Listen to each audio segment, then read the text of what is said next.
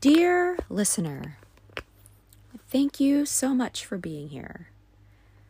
I have been working on a new episode of this podcast for four days now, five days now.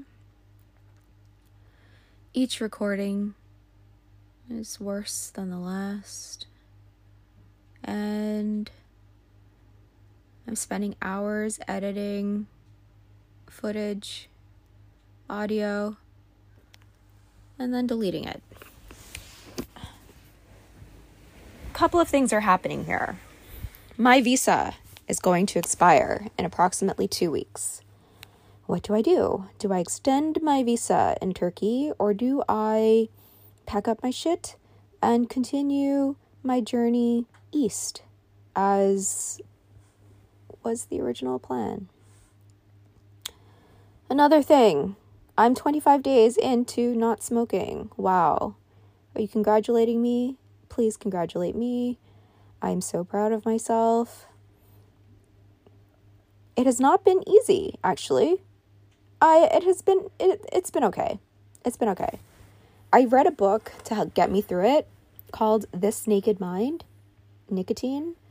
There's also one about alcohol, and it's just like a scientific breakdown of what these things do to our bodies and why it's better to not use them. Uh, it was super helpful. That got me through week three. I've also been eating a lot of sugar. Now I'm cutting back on the sugar.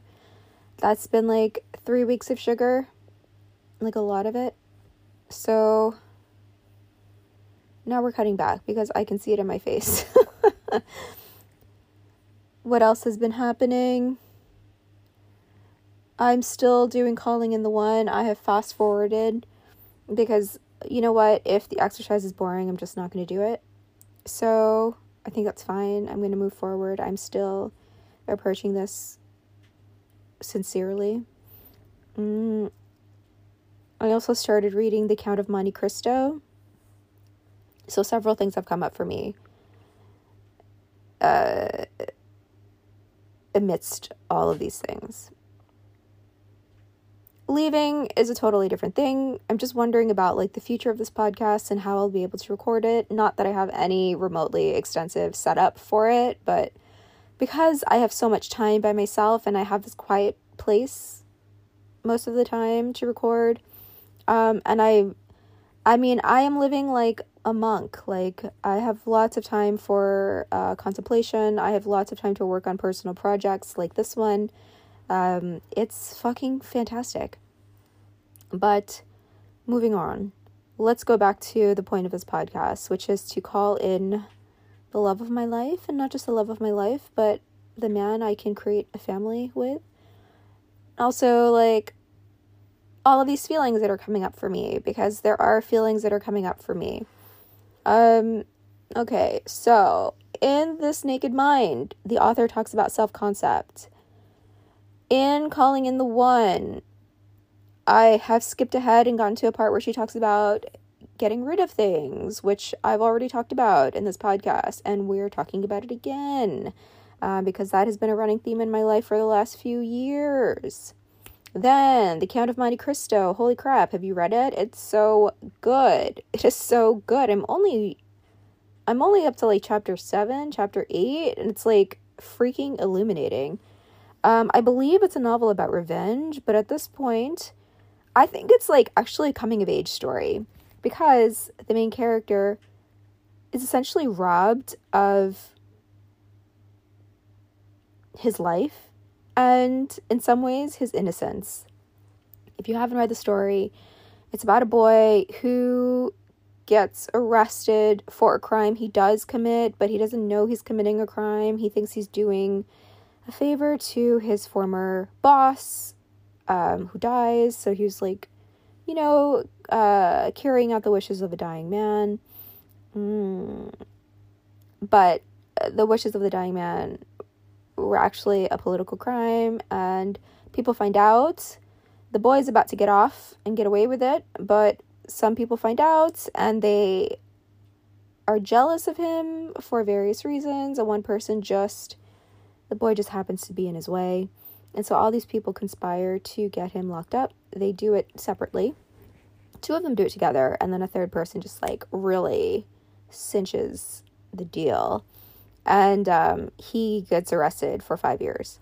So I'm up to the part where he's figuring out that this has all been orchestrated, right? So I think there's going to be like some really deadly, bloody revenge, and I'm really looking forward to that. But right now, I feel like it's kind of a coming of age story where the boy experiences essentially a rite of passage, the rite of passage being a loss of innocence. What does that have to do with me at 38 years old with a ticking biological clock, single as fuck? I think I have to prepare myself for motherhood because I think motherhood is a rite of passage and one of the ways in which women experience a loss of innocence. Men probably too, but you know, you can listen to someone else's podcast about that. um, I'm thinking about that because there is a boat next to me and there's a family on that boat. The mother is a young mother she just turned 25. They have two small children, two and three years old, one and two years old, something like this. Uh, they're fucking adorable, but the mother is having a hard time adjusting, and I'm realizing through conversations with her that she is experiencing a loss of innocence, right? This is not an unusual thing. If you go through any changes in life, you will go through a loss of innocence. You will ideally go through multiple losses of innocence. These are all rites of passage. If you are like me and you have been fortunate enough to go through many transformations in life, which I always like thank God I grew up in New York because who knows what kind of person I would be today. I was always able to find like the right group to move into. Um, so I was able to change a lot. I feel like I've had a million lifetimes in this lifetime thus far. Every time you change, you will die. A part of you dies. This is essential. Life is a series of deaths, and this is not something that we talk about enough. And you kind of have to work through those deaths and accept the death and like learn how to handle the death. When I was younger, like the deaths just kind of happened automatically and they they didn't bother me because I was just like flying by the seat of my pants and like trying new things and it was cool, it was fine. Now as I get older, I don't know, maybe it's like an accumulation of these things and it's like freaking me out. Or just because like I'm more slow and thoughtful now in my process, in my in my process. That sounds so pretentious. Um but because I'm like slower, more like plodding now, you know, P L O D D I N G, in the way I approach things, like maybe more deliberate more careful. You know? Like, I'm very aware of the fact that my body is a miracle that carries me up and down stairs. Because I know that someday it might become, knock on wood, it might become difficult for me. Right now, it's a really easy thing that my body does, and I thank my body every time it does it. Thank you so much. Because I know that this is something that people have trouble with, right?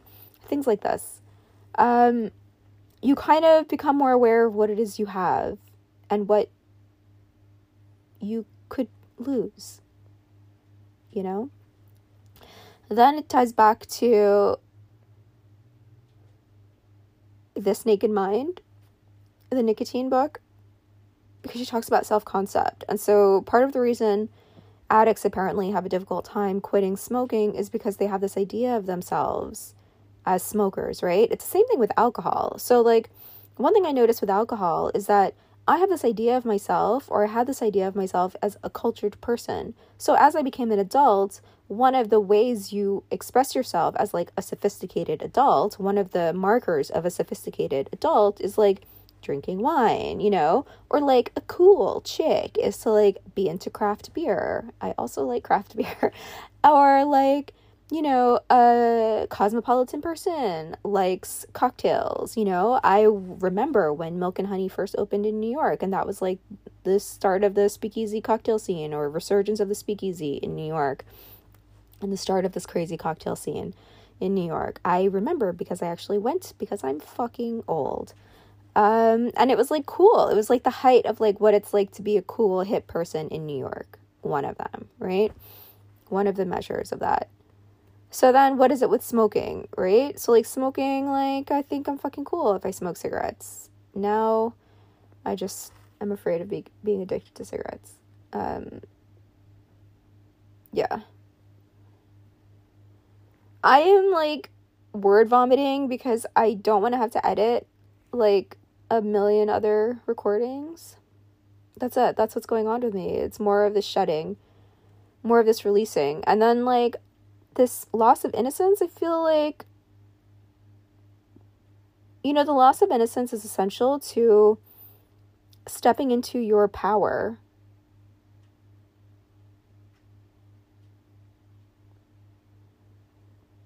And when you are making conscious decisions about what you want in life, you must make those decisions from a place of power.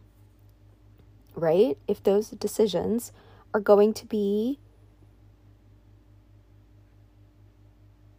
indicative, are going to represent you and what you truly want for yourself, they must come from a place of authenticity, which is also a place of power. Innocence is not power. You know what I associate with innocence? Victimhood. This is the opposite of power. You know who plays a victim a lot? Me. I don't even think I do it. I know that I do it because my mother does it, and I know that you know what I mean? Like, you know what this is like when you see the ways that you were like your parents. It's horrifying. You know, and it's like the thing that I hate the most about her. So of course, it must be something that I'm I also do. I also just have her fucking face. It drives me crazy. I have her fucking goddamn face. Um yeah.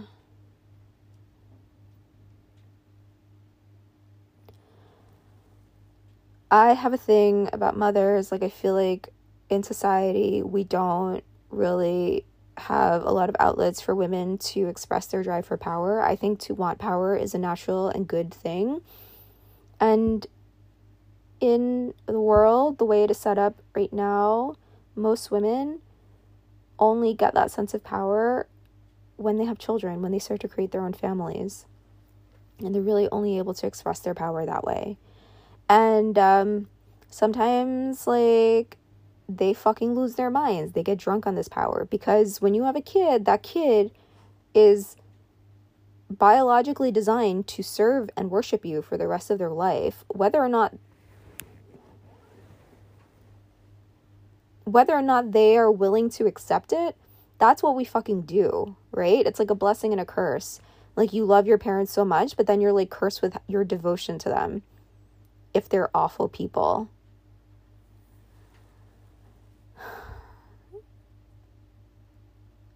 Wow. So this is like really bringing up I think the real reason I've avoided children all this time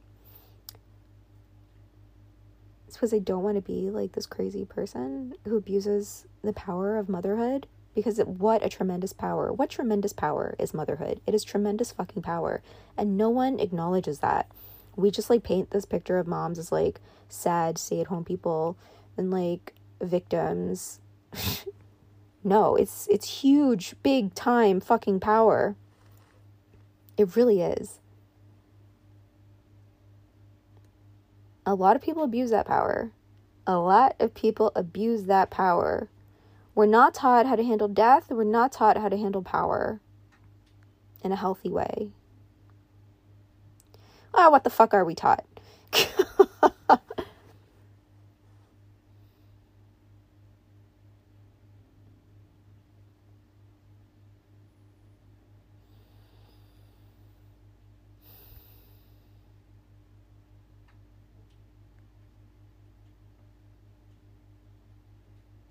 I don't know what else there is for me to say.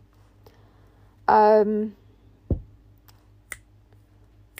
that's me snapping my fingers and hitting the sideboard here in my cabin. Um, I'm no longer having nightmares. I'm having really good dreams. I had another nightmare and now I'm having really nice dreams and I'm stoked. I'm stoked again. Even if it doesn't sound like it, I really am. Um, I really am. All right, I'm to I'm to wrap this up. Thank you so much for listening. Um Thank you so much. I am taking a bit of a break from my messages and focusing on my inner voice and listening to it. Uh, but I will be sure to get this out soon. Um, and I'm still aiming to get at least one of these out to you every week, okay? Thanks for being here. Ciao for now, says Vicky. Bye.